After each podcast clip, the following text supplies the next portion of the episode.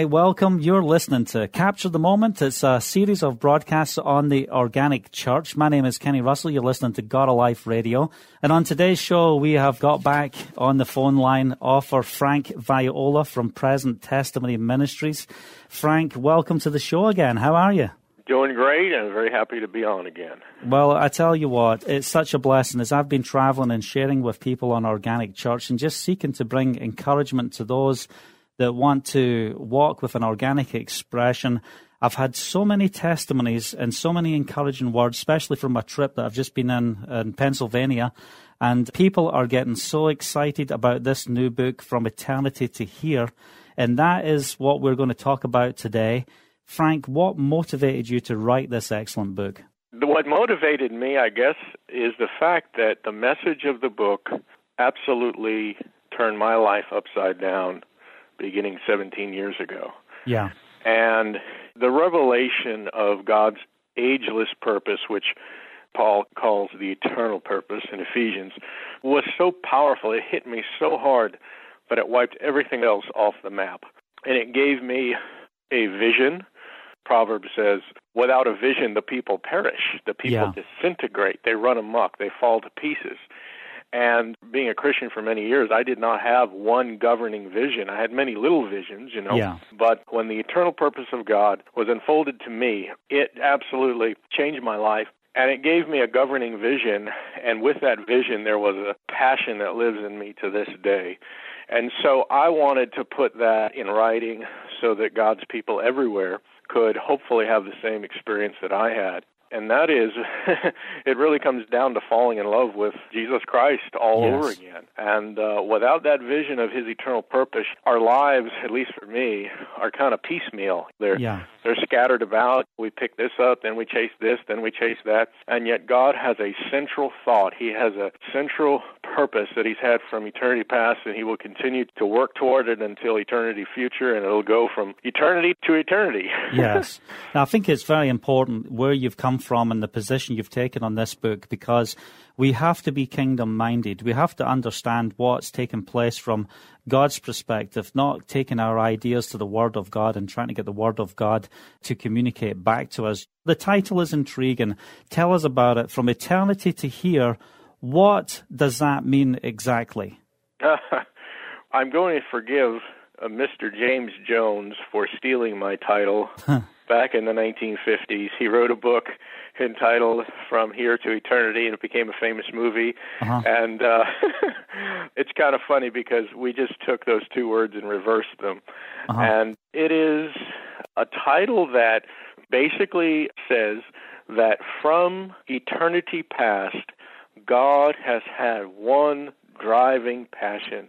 He has had one central governing desire that has beat within his own heart. And that vision, that passion, that desire, that purpose has been brought to this earth that he has created. Yes. And you can really entitle it From Eternity to Here Back to Eternity because when God gets what he wants, and he will get it eventually, and he's working toward it, then that purpose, that desire, that vision, that passion is going to go all the way through eternity future. And it's not so many of the things that we have heard. Yes. I mean, when I was in the traditional church, I'm talking about all the denominations I was part of, I was taught that God's purpose, I mean, the main thing on his heart, his central beating desire is to get people saved. That's what he wants. He doesn't want people Yeah. to go to hell. He wants and you know, the fact of the matter is that is correct, but it's not complete. yes. What God's eternal purposes goes way beyond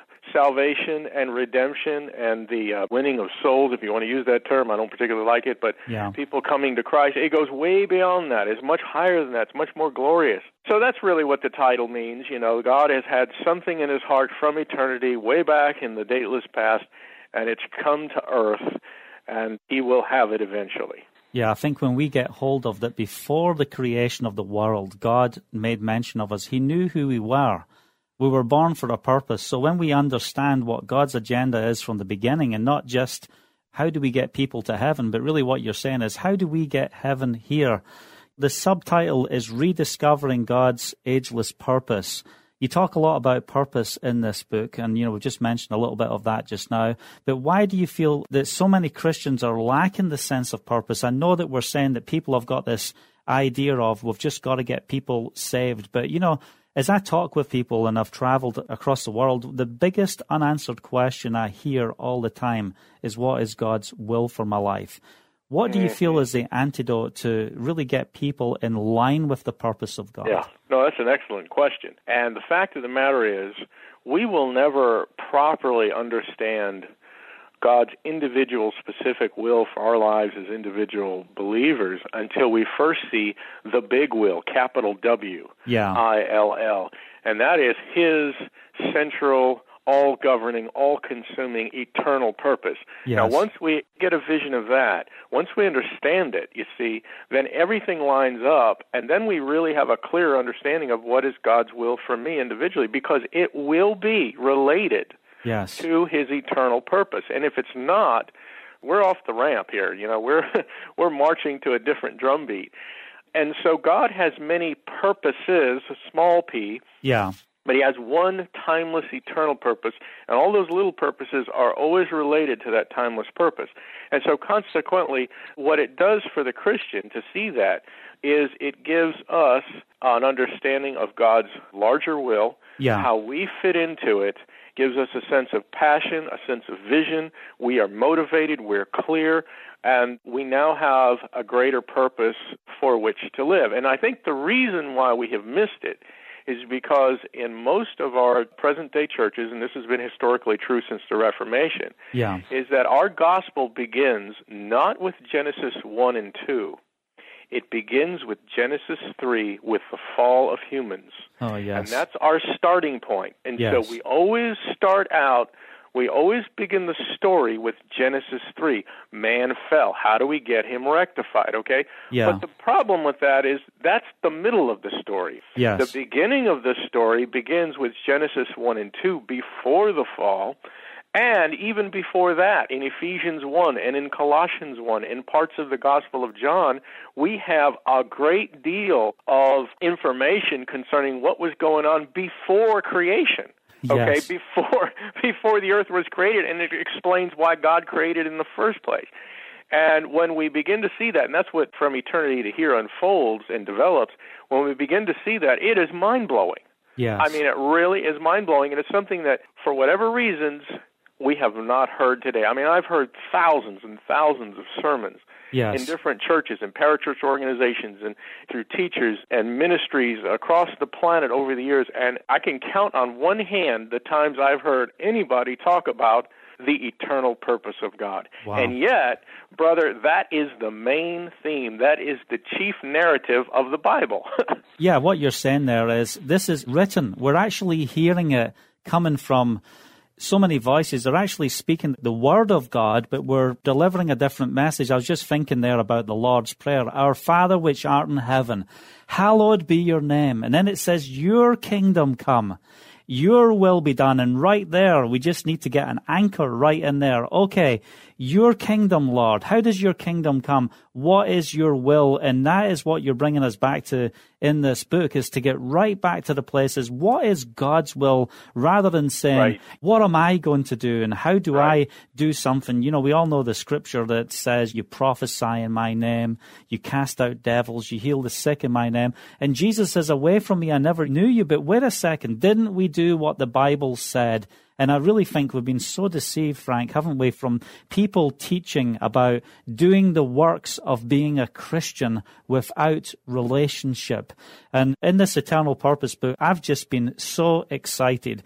Man, your first section on dealing with the bride of Christ just sets me on fire because it helps us understand that we have been created from Him and what our purpose is, but to really get the whole picture of what's taken place in contemporary Christians, we haven't really got a handle to what the message is, even though we've heard those scriptures time and time again. But people have twisted them to talk about themselves rather than God, haven't they? We have a very human centered gospel today. And Yeah. It sounds like this The gospel is you're a sinner and you need to be saved, so in order to prevent yourself from going to hell, believe this message and you will go to heaven. Okay, now that's true. That's true. I don't deny that. Yeah. What's the center of that? The center of that is human beings and the fact that they don't have to suffer, okay? Or it's you're sick, God wants you well. You're in poverty, God wants you, you know, to prosper. Or it's look at the earth, it's corrupt, it's fallen, we got to take care of the earth, we got to make the world a better place. Yeah. So let's get to work and do that. Okay. Again, I don't disagree with any of that, Yes. but here's my statement on it. It is correct, but it is not complete. And who's the center of all of that? It's you and me. It's human beings. But God has an eternal purpose. He has a governing passion that is by him, that is through him, and that is to him. Yes. And the center of that purpose is his son and the beating, passionate, relentless desire of his son that he wants for himself. And when we line up with that, the result is yes, our needs are met. We're blessed. I mean, it's wonderful for human beings because that's the purpose for which we were created. Yes. But the central point and the reason, the motivation is for him. Yes. And that's a totally different perspective, and it puts us on a totally different mountain from which to view. Now, if you don't mind, I'd like to give three quick analogies Yeah. that really sum up the book. The first one is my friend Len Sweet was quoting this interview by the CEO of Apple, Apple Computers, etc., and he Yeah. said this Ultimately, there needs to be some gravitational force that pulls it all together. Otherwise, you can get great pieces of technology all floating around the universe, but it doesn't add up to much. Now, I think that's awesome. There Oh, has yeah. to be some gravitational force that pulls it all together. And I would just say to our listeners that gravitational force is the eternal purpose of God in Christ. Yes. And if we don't have a vision of what that is, then as Proverbs said, without a vision, the people disintegrate, they run amok. Without a vision, there is division. Okay, that's what division is. it's the result of not Divided having a vision. single vision. Yeah. And so, consequently, that's what we have on the earth today. But if we can see that purpose and submit ourselves to it and bend to it and yield to it, which is a glorious purpose, I mean, it's mind blowing when you see it, then everything begins to add up. All the little pieces of our lives begin to fit together. Okay, the other analogy is that of a river and a tributary. Mm-hmm. I had this vision back in 92 of this huge river, and there were these little tributaries running off, but the river was moving in one direction. Now, the tributaries are part of the river, but the tributaries are not the river. And so, what I see is God has this humongous, enormous, immense, monumental, eternal purpose that is just incredible. And it's moving in a certain direction, and that's the river. But we Christians are stuck on some tributary. Yes. So, for example, one tributary is evangelism, and we've got Christians swimming around in that tributary. Mm-hmm. Then another tributary is holiness, and we got Christians swimming around in that tributary. Then we got another one, the gifts and power of the Holy Spirit, you know? Yeah. and then we've got another one, and that's apologetics. You name it. Anything in the Christian life that people are stuck on or chasing after, those are tributaries. Now, they're part of the river, but they're not the river.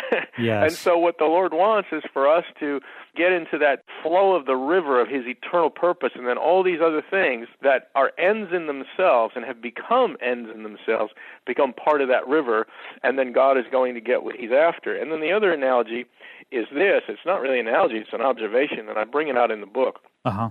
If you open up Genesis 1 and 2, these are two chapters before the fall ever occurred. There's no sin in Genesis 1 and 2. If you look carefully, you can count 30 or more themes. Okay, for example, the tree of life is there, the flowing river is there. You have a man and a woman. You have a wedding. You have a marriage. You have gold, pearl, and precious stone. Then, if you go to the very end of the Bible, Revelation 21 and 22, this is after the fall has been erased. Yeah. Satan has been thrown into the pit. Okay, there's a new heaven and a new earth. There's no sin. Okay, you will observe if you look carefully that the same 30 themes that appear in Genesis 1 and 2 reappear Oh. in Revelation 21 and 22. You have the tree of life again. That's you have powerful. the flowing river again. Uh-huh. You have a man and a woman. You have a boy and a girl. You have a marriage. You have a wedding. You have gold, pearl, and precious stone. and the whole Bible is the development of those themes from Genesis 1 and 2 all the way through the Old Testament, all the way through the New Testament, until their glorious climax in Revelation 21 and 22. And that's what the Bible is about. It's about those themes. And those themes are all related to, they tell the story of God's eternal purpose. And that's what I do in the book, basically. Well, it's definitely a prophetic message for today to bring God's alignment to his people so that we can accomplish the purpose of God. Your focus is on rediscovering the ageless purpose of God. And I know, Frank, from this first half we just had, man, this is so exciting. And I know that many lives are getting changed from reading this book. But how did the romantic films help you understand the Lord's character and purpose? The book is divided up into three parts, and we could probably talk about that later. But the first part is entitled A Forgotten Woman, mm-hmm. the Bride of Christ. And it's all about the fact that from eternity past, God has wanted to be married. God the Father has wanted a bride for yeah. his son.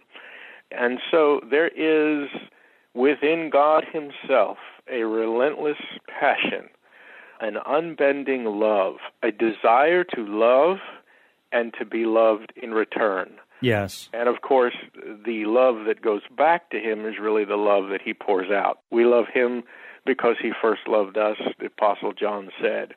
And so, consequently, one of the things I do in the book is I draw from some well known romantic films and make the point that every romance whether it's a real life romance between a man and a woman, or uh-huh. whether it's a written novel romance, or whether it's put to screen, every romance is a faint echo. It is a shadow. Yes. It is a demonstration of the real romance that is beating within God's heart and that's going on between Jesus Christ and his beloved bride. Adam and Eve, we see the story. It's the first romance ever, you know, that occurred visibly on planet Earth, and we have the picture of you know Eve coming out of Adam's side, and then the two becoming one. And Paul makes this statement in Ephesians chapter five that's just astounding. Yeah. He talks about the man and the woman. He talks about Adam and Eve. He talks about this marriage, this wedding, this romance, and then he turns around and says, "But I am not speaking of Adam and Eve." Behold, I show you in a mystery. I am speaking of Jesus Christ and his beloved bride, the church. And so that pours fresh new paint on Genesis 1 and 2. Yes. There is a picture here, although I believe it historically happened. You know, Adam and Eve are real people that lived and so forth.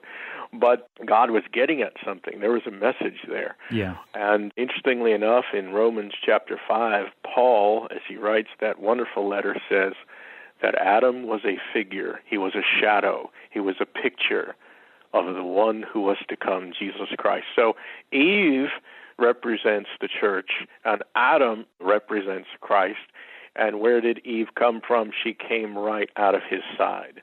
And so I spent a lot of time drawing this out and then bringing it all throughout the Old Testament and the New Testament. But getting back to your question, yeah. the human romances, although marred and corrupted and flawed, are a faint picture of the real romance that beats within God's heart. And what I have noticed is that many Christians, at least for me and, and, many of my friends, we were taught to think about God mathematically, not romantically. Right. It's all academic. The more Bible verses you memorize, the more theology you know, the more you know God. And that's just not true. Now, certainly the Bible is important and understanding it's important, but what the Bible is designed to do is to cause that love to beat stronger in our hearts as we get a revelation of who Jesus Christ really is yes. and his overwhelming passion and love for us. So that's what the first section of the book does. Talking on that, there's one story that when I was reading the book in that section that just really impacted me, and that was the story where you shared about the boy and girl at school, the wrestler, and he had this right. love for the girl. Share a little bit with that story for the listeners because that just created such an impact when you see what happened in that relationship. Yeah, well, this is a real story. There was a young man who fell in love with this young woman and did everything he could to show her how he felt about her, but she had such low self esteem that she would not receive his love. And there is a principle that's written in the bloodstream of the universe that if a man shows a woman love Mm-hmm. and she doesn't receive that love, then essentially he becomes a frustrated lover. There's no outlet for it. He becomes Yeah. frustrated. But if she receives his love, you see, if she receives his love, if she allows herself to receive the love, then what will happen is love will be born in her heart to love him back. Yeah. And so this is the way it is with the Lord. The dilemma, though, is that many Christians, many of us have been taught that we are just such horrible people. God is not happy with us. We've got to do more to make God happy. I know we're all taught God loves us. Okay, fine. Yeah, yeah. But if you get the average Christian in a room and say, Do you really, really believe that God loves you unconditionally? Then most of them are going to say, Well, you know what? I know it in my head, but I don't know it in my heart. Right. Deep down in our hearts, for so many of us, we doubt that. We have not really come to grips with it. We've not really embraced it that He loves us unconditionally. Yes. And so, consequently, if we have an identity crisis and we have this guilt complex or this inferiority complex spiritually, then the love that Jesus Christ wishes to pour out on us, in reality, there's no outlet for it. We basically shut ourselves off from it, you see? Yes. And what that does in turn is we have a hard time truly loving Jesus Christ back because the only way we can love him is to receive his love for us. And so, consequently, what I do in the book is to pull back the curtain and do my best to show how the Lord really sees us. And this is very clear in the New Testament if it's not clouded over. And when we see this, it changes everything. One of the most common responses to this book so far, it just came out in the beginning of March, but I've received this comment numerous times already. It's this I have now fallen back in love with my Lord again. yes. and the reason is because they have come to grips with how the Lord views us. And once we can catch hold of that, then it gives birth to love and passion in our own hearts that will pour back to the Lord Himself. So, this love story, this sacred romance, the romance of the ages, as I call it, begins in Genesis 1. You can trace it all the way through the Old Testament, the love between God and His people, all the way through the New Testament, the love between Jesus Christ and His church, all the way to Revelation 21 and 2. It is a central theme of Scripture, and it is an aspect of God's eternal purpose, and I deal with it in part one of the book. That's exciting. You know, one of the statements you make in the book is Jesus Christ did not come to begin a new religion. And usually I would say after that, but he came to give us relationship, and that's true. But you went on and said he came to begin a new creation. Now, we've talked about the book being divided into three, and that was a little bit about part one. Can you talk a little about each section of the book? Uh, absolutely. As we said, part one is called A Forgotten Woman, Uh-huh. and I explain why I say she's been forgotten. She should be right there in center stage with the Lord Jesus Christ, but she's been pushed in the back of the bus. But she's the bride of Christ. That's part one. Part two is entitled An Eternal Quest, The House of God. And here again, we begin with Genesis 1. We begin even before that in eternity past. God has been in quest for a dwelling place, Yes. a place where he can live. Okay, and you find this all throughout the Old Testament. All the pictures of the temple and the tabernacle, beginning with the altar and the tent that Abraham and Jacob had, moving to the tabernacle of Moses, then moving toward the tabernacle of David, which is very exciting, and then moving toward the temple of Solomon, and then the temple that Ezekiel saw in his vision. All of these are pictures of God's relentless and unstoppable passion to have a house, a place where he will dwell. Isaiah said, Heaven is my throne and earth is my footstool. Where will the place of my dwelling be? Yes. And then in the New Testament, you have Jesus Christ showing up, and he says this incredible statement. He says, I am the tabernacle of God. I am the temple of God. Yes. Oh, it's and then, yeah, it's awesome. You know, all the pictures are revealed and fulfilled in him of the house of God. But then something amazing happens. He is crucified. He is put in the tomb for three days, and then he rises again on that third day sends into the heavens and then gives birth to the real temple of God, which is the church, the dwelling place of God Almighty. Now, on that note, there, I was thinking, go back and just explain a little bit about Jacob when he announced that stone, because that passage of Scripture in Genesis 28 1 to 22 that you talk about, it is so important, especially we see that Christ is the cornerstone. But how relevant is that passage of Jacob to do with the connection to heaven and earth? Well, I think it's glorious because you have Jacob, who is wandering at that point in his life. He has this vision of a ladder that extends from heaven and earth, and there's commerce, there's traffic moving from heaven to earth. There's angels descending and ascending up and down this ladder. It's the connection between the heavenlies and the earthlies when Jacob awakes from this dream where he sees this ladder, he said, Behold, I am in the house of God. This is God's house. yes. And so he takes a stone, he anoints it with oil. What's so interesting about that is if you go forward in the story, and again, I developed this from Genesis 1 all the way to Revelation 22, and I tell it as a narrative all throughout Scripture. You can see it everywhere. What you find is that Peter says in his letter, you and I are living stones yes. built together to form the Lord's house. And then when you look at the opening passages in John, Jesus Christ talks about Nathaniel and he says, You will see the Son of Man and descending from heaven and earth. And he talks about that ladder that Jacob saw and he says, I am that ladder, basically. yes. That heaven and earth meet in me. Yes. That the eternals and the temporary and the earthlies meet in me. I am that gap. I am the house of God. Yeah. And then when Peter turns around and says, You are living stones, all of us, when we came into this earth, were dead stones. Yes. And what happened is God, through the Holy Spirit, when we believed on Christ, poured his oil on us. we became living stones. But God's intention is not just to have a scattered group of living stones on the planet. Yes. He wants those stones to be built together to form a dwelling place for God, a house for God. And one of the things I say in the book is I draw a contrast between visitations and a dwelling place. Right. I was brought up in a movement that constantly talked about visitations from God. Oh, God, visit us. You know, we need a Yeah. visitation from God, you know? And the fact of the matter is, this is not God's eternal purpose. He doesn't want to just visit, okay? Yes. He doesn't want a place to just kind of show up as a guest and then leave. No, he wants a dwelling place where he lives, and not only that, where he's head of the house. And so there's a big difference between visitations and dwelling. I developed this in the book.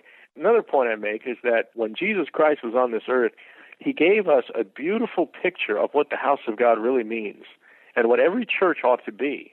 yes. And it's a little village of Bethany. Jesus Christ, when he penetrated this planet from the heavenly realms, he was rejected in all quarters, okay? He was rejected by the Jews, he was rejected by Jerusalem, he was rejected by the leadership in Jerusalem, he was rejected by his own people that he grew up with in Nazareth. Yes. He was rejected by his own family members. you know, his brothers and sisters didn't believe on him. He said, The world does not receive me. All right? So he was rejected everywhere. And there's only one place that received him. It was a little town called Bethany, a little village. And this was the home of Mary, Martha, and Lazarus. Yeah. And he would always retreat to Bethany whenever he would go to Jerusalem in the day, whenever he had to go to Jerusalem in the day. He would go to this little village at night and he would rest there. He never would stay in Jerusalem to rest. He would not spend a night in Jerusalem except the night he was crucified. But other than that, he would always go back. Bethany is very close to Jerusalem. He would dwell there. Yes. And that was his home. It was home for him. They received him there. And you see, every church, not buildings and systems and organizations, we're talking about every community of believers in every city is to be a Bethany Yes. for Jesus Christ to be able to rest and lay his head. He said, The Son of Man has nowhere to lay his head. Well, he does in Bethany. And that's what every church is to be. So this was brought out as well in the book. God Almighty, who created, has wanted a place to dwell, and it is in his people. And that's not just some theological truth, you know? Yeah. For many Christians, it's just a theological statement. Oh, yes, we're the dwelling place of God. Well, I'm talking about in reality. He wants a place where he can feel comfortable, where he can take off his shoes. I'm speaking metaphorically, folks. take off his shoes, lean back, and rest. and have a place that receives him totally for who he is. And that's really what the true meaning of a church is. That's what an organic church is, okay? It's a dwelling place of God in reality. That's powerful. Not religion, but a place of dwelling in reality. That's incredible. What's the third part of the book about? Well, the third part is entitled A New Species. and basically, it's all about the fact that God the Father has wanted a family. He's wanted kids. Yes. From the very beginning, He's wanted children, offspring. And also, it's about the fact that God the Son has wanted a body, a visible body through which to express himself. So it's about the body of Christ and the family of God. But it presents those two images in a very unique way, a way that for many Christians we've not heard it presented this way because most of us, we hear the body of Christ. It's an old, tired statement. Yes. Of course, the body of Christ. I'm part of the body, okay? And there's no impact there's no power behind it. People don't get passionate about it. Same thing with the family of God. But in this section, again, we go back to from eternity past, we go back to Genesis 1 and 2, and we trace this theme of the body and the family. And uh, I use the term new species. It's a term that C.S. Lewis used and some other writers, Arthur Custance, because when we look at the word new creation in the New Testament or new man, or new humanity. It's really talking about a new kind of being, a new kind of person that has never existed before. Yes. And the fact of the matter is, Jesus Christ has come to produce and to give offspring to a brand new race, a brand new creation, a brand new humanity, a new species, if you will, that is unlike anything that's ever existed before. Now, when Jesus was on this earth, yes, physically he was Jewish, culturally he was Jewish, but he came from another place. He yes. said, I'm not of this world. I was sent here, you know? and he had the DNA of God flowing in him. And when he resurrected and breathed his spirit into his people, what happened is he became the only begotten son now, became the firstborn among many brethren. and so his kind has increased and it has reproduced. Yes. And so I trace this throughout the New Testament as well. And really, this gets back to identity. We begin to see that we are not part of this earth. We are a new humanity. What God always intended from the very beginning, if Adam would have taken from the tree of life, he would have been the new creation, you know? Yes. But instead he took from the wrong tree, and so we got the old creation on the planet. But anyway, it's a glorious thing to see who we really are in the eyes of God. And the early Christians, back in the second century, it's interesting, they identified themselves as the third race. You know, they weren't powerful. Jew and they weren't Gentile. they were something other. And we, as Christians, we're not Jew nor Gentile. In Christ, there is no Jew, there is no Gentile. We're something different. We're part of a new creation. And so the practical results of that and the meaning of that and how it impacts our lives is brought out in the third part of the book. Now, that is phenomenal because I think to get to that place where we can get our true identity in Christ, I was sharing last week, and the word the Lord gave me in the organic meeting last week in Pennsylvania was, Who told you you were broken?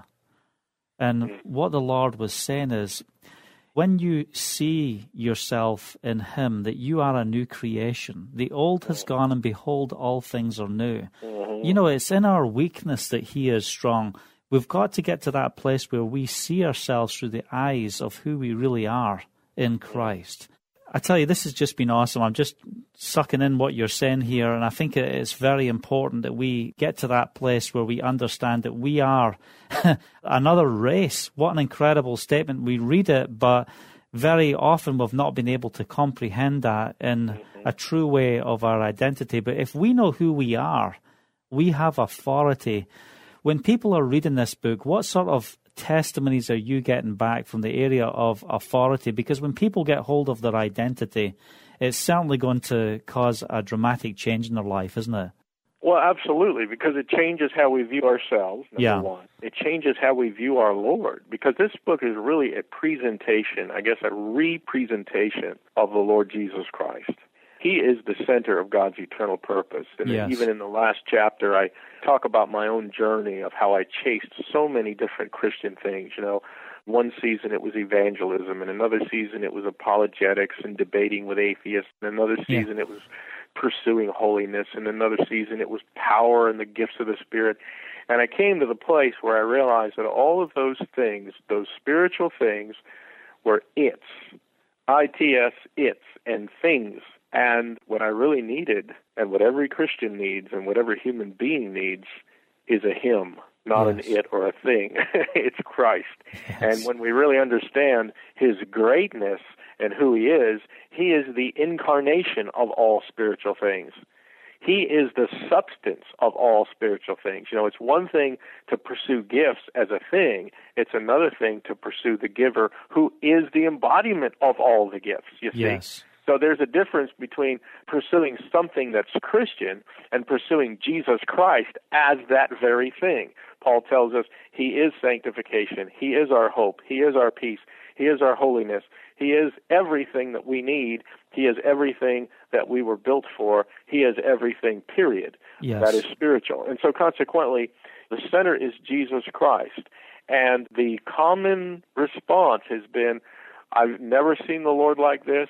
I now view the church totally different. As I said before, I've fallen in love with the Lord all over again. You Yes. know, uh, some of them are saying I've been totally set free. I don't feel guilty anymore. I'm now free to love my Lord. And a lot of people are saying their lives have been changed. So I'm humbled by it, but in a way I'm not surprised because the message of the book changed my life 17 years ago. Yes. And so consequently, that's why I wrote it. You know, I had this wonderful experience, this- this wonderful seeing of Jesus Christ in the scripture that he's the center of all things, that God has an eternal purpose that he's been working out from eternity past and he's still working it out. It is his central thought, it is his passion, it is his ultimate intention. And so consequently, that message changed me as a person. yes. And so I wanted to communicate that so that God and the Holy Spirit would hopefully breathe on it so that others can have that same kind of dramatic experience. I want to encourage the listeners as well because basically we have many people writing books today because they just have a revelation and they write about something they don't understand. But as I've read through the pages of this book, I see that this is something that's been written from someone who has lived the life first before he's written about it. And that's what you've done, Frank. And I really believe that's what gives this book so much authority. But how do you see a local church carrying out the ageless purpose of God? First of all, they need to be uh, captivated by it.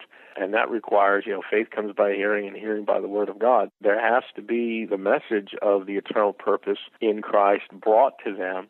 That's step one, because if we're ignorant of it, there's no way we can stand for it. Yeah. The second thing is to let it shape us, to let that eternal purpose in Christ, which is not separate from Christ. One of the points I make in the book is you can't separate God from his purpose. It's the one and the same thing. Yes. And to, to be riveted by it, to be touched by it, to be shaped by it, and to align ourselves as a people. Okay? And let me just say this understanding the eternal purpose and standing for it is not going to make you a perfect Christian. This is not about perfection. I'm the least perfect person you'll meet. and everyone else I've met who've been captivated by it is imperfect. It's not about trying to be perfect. It's about receiving the love of God and naturally and organically and without effort loving him back and standing in the thing that he created the earth for the very provocation for creation. And so, consequently, when a church really gets a hold of this, they have a brand new purpose. They have a new, if I'll use this term, a new mission statement, okay? Yes. and they'll find themselves rewriting their mission statement. And what will be at the very top is we are standing for the ultimate intention and the ultimate passion of God in the earth. And this is what our stance will be. And I believe that no church should exist. I don't care what it is house church, cell church, institutional church. No church should exist except for one thing to stand on this earth for the eternal purpose of God. And if we miss that, we have missed everything. We've missed the ship. We're on the wrong boarding dock or whatever it is. We've missed it. Okay, we've missed the boat. And we're chasing something that is so far less than what God is wanting and what his heart is beating for. That's my conviction. And one of the things that's really been great is that many churches, particularly those who are gathering outside the institutional church, have taken this book and the discussion guide, and there is a free discussion guide that goes with it. You can get it from from eternity to here.org. Just go on that website, and from eternity to here.org, it's all the information on the book is there. But anyway, they're using it in their groups, getting that vision together. If you don't mind, I'd like to quote Jessie Penn Lewis about this matter of vision. Can I do that? Absolutely. Uh-huh. All right, I'm going to read this slow because it's so powerful. Jessie Penn Lewis wrote, The soul must always have a heavenly vision to draw it from the things of earth. The eyes of the heart must be illuminated to know the hope of its calling. The clearer the vision, the more entire the abandonment to the Holy Spirit for its fulfillment, and the more intense the thirst after God a furnace of intense desire which must be created by the eternal Spirit Himself and which is the supreme condition of knowing God. Paul talked about the heavenly vision. He said to one of the rulers that he was standing in front of, I was not disobedient to the heavenly vision. What was that heavenly vision? It was the vision of God's eternal purpose in the face of Jesus Christ. Yes. It is that which we center our lives on. It is the reason why we live and breathe oxygen. It is the reason why the church exists to fulfill God's eternal purpose, which is by Him, through Him, and to Him. That is just radical. That's awesome. Well, I want to ask you one question before we close. How does this book compare and contrast with your other books, namely Pagan Christianity and Reimagining Church? Well, that's a good question, isn't it? I've been asked that quite a bit. I have been, since 2004, I have been working on a series of five books on what I'll call radical church restoration. And they all work together. And let me tell you how they work together. The first one is entitled The Untold Story of the New Testament Church. And what that does is it gives us a chronological, free flowing narrative of the first century church putting all of the epistles together with the book of Acts and writing it as a you are there narrative and chronological order. Mm-hmm. So it fills in all the historical gaps, and you get this one sweeping drama of what happened from the day of Pentecost all the way to when John is put on the Isle of Patmos and he writes Revelation. So um, that's the first book, and it's really a handbook to the New Testament. The second book is Pagan Christianity, co authored with George Barna, and the purpose of that book is to question and challenge all of our church practices, our Protestant church practices and traditions, and to show basically that most of what we do for church did not come from the New Testament or the apostles or Jesus Christ, but it's rooted in human traditions. And our point is that these traditions, we believe, have hindered the functioning of the body of Christ and have stifled the working out of God's eternal purpose and have subverted the headship of Jesus Christ. Yes. And then we put the question to the reader is it possible that these things have done all that? Because pagan Christianity has a question mark after, after it, which says, do you agree with this? Could it be possible that because we've gotten these things from human traditions that they have affected us negatively and hindered God's purpose? Okay, so that's the second book. The third book is called Reimagining Church, and that's the positive side of the argument. It says, okay, if what we're doing for church doesn't line up with New Testament principles, then what is God's intention for the church? How should it function? What does she look like when she's operating according to her spiritual instincts? What did God create the church for anyway? And how is it expressed in the earth? So that's what reimagining church is. And then this is the fourth book, From Eternity to Here. And by the way, they're all standalone books. Right. You don't have to read them all to understand them. Pagan Christianity is really designed to be part one of the argument, though, of church traditions and reimagining is part two, although reimagining is a standalone book. Well, From Eternity to Here uh-huh. is book four, and this steps back from the question of church practices and asks the question, what are we doing here for in the first place? Why are we here? What's God's purpose? Why did He create in the first place? What's He really after? This is the big sweeping epic of God's ultimate intention and the central grand narrative of the Bible. Okay? Yes. And then the fifth book, which is not out yet, the fifth and final book in the series, comes out in September, and that's all about church planting. It answers the question okay, fine, I agree with what you've written. I agree that there's something more to church and something more to the Christian life than what I thought. Okay, fine. You don't have to convince me. What do I do now? Where do I find this? okay? Yes. And so that's what that last book is. It's the practical question of okay, how are these churches that stand for God's eternal purpose, that express Jesus Christ organically, how are they founded? How are they planted? How do we find them? Et cetera, et cetera. That's going to be exciting because I know that many people have got questions, especially after reading Pagan Christianity and Reimagining Church. You see people moving their position because they want to be in God's position and mm-hmm. doing it His way. And that's why I feel this book, From Eternity to Here, I pray that this just sets people on fire because if we get that right identity, if we mm. understand mm. what God is doing in the world, then it's going to take away confusion because we've got to get over this whole thing of just follow the program, follow the agenda, and we have these blinkers on, just three steps to this. Here's a bunch of principles, apply them to your life, you're going to feel good. Well, it's not really about us feeling good. It's about us being who God has called us to be mm-hmm. and fulfilling His purpose in That's our right. lives here on earth. So, That's Frank, right. I appreciate so much this book it's just been such a blessing and it's something that I can encourage other people with. And I, I, pray that our listeners will get out. If you don't have this book from eternity to here, I want to encourage you to get out and get hold of that book, but also get hold of the other books that Frank has shared about. How can the listeners get hold of this book? Well, there's two ways. Real easy. They can go to the website frankviola.com, uh-huh. and that website has all of my books. It also has lots of free resources on it. Or if they want the new one, they can just go to from eternity to here dot org uh-huh. and they can find it there as well.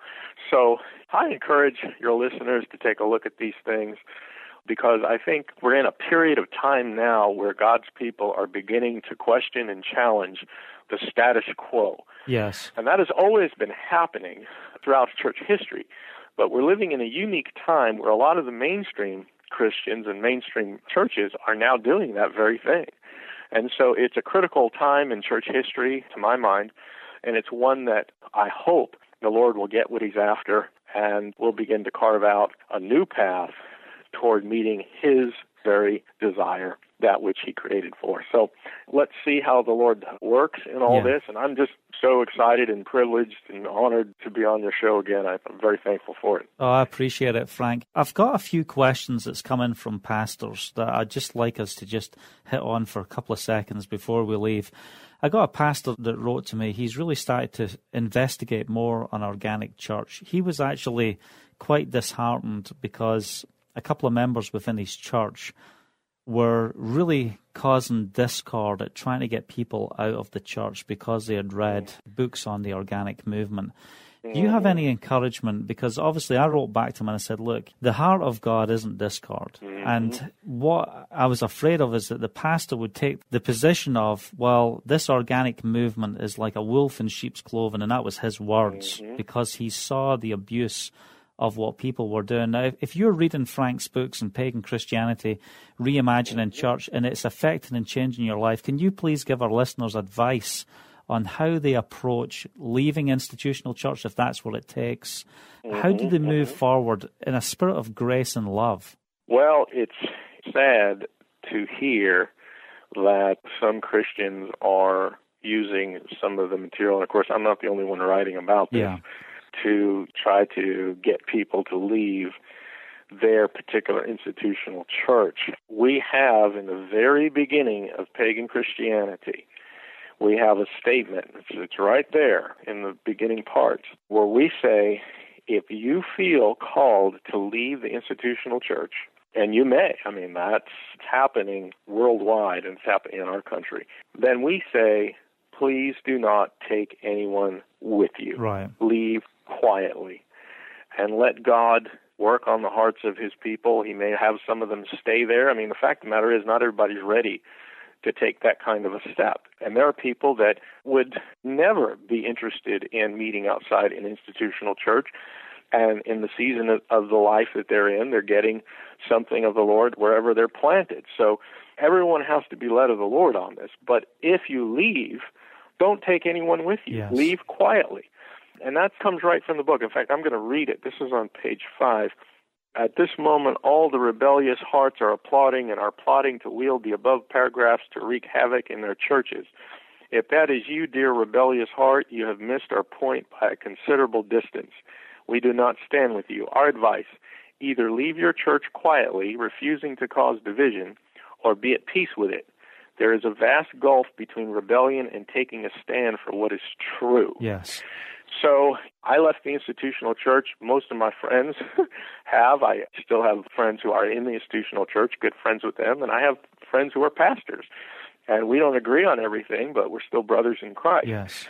And so the bottom line is do not cause division. If God has led you out, if He's leading you out, then leave quietly. Don't slam the door when you go. Don't try to take anyone else with you. Let the Lord deal with each individual person because truth can be a divisive thing if it's in the hands of a divisive person. Yes.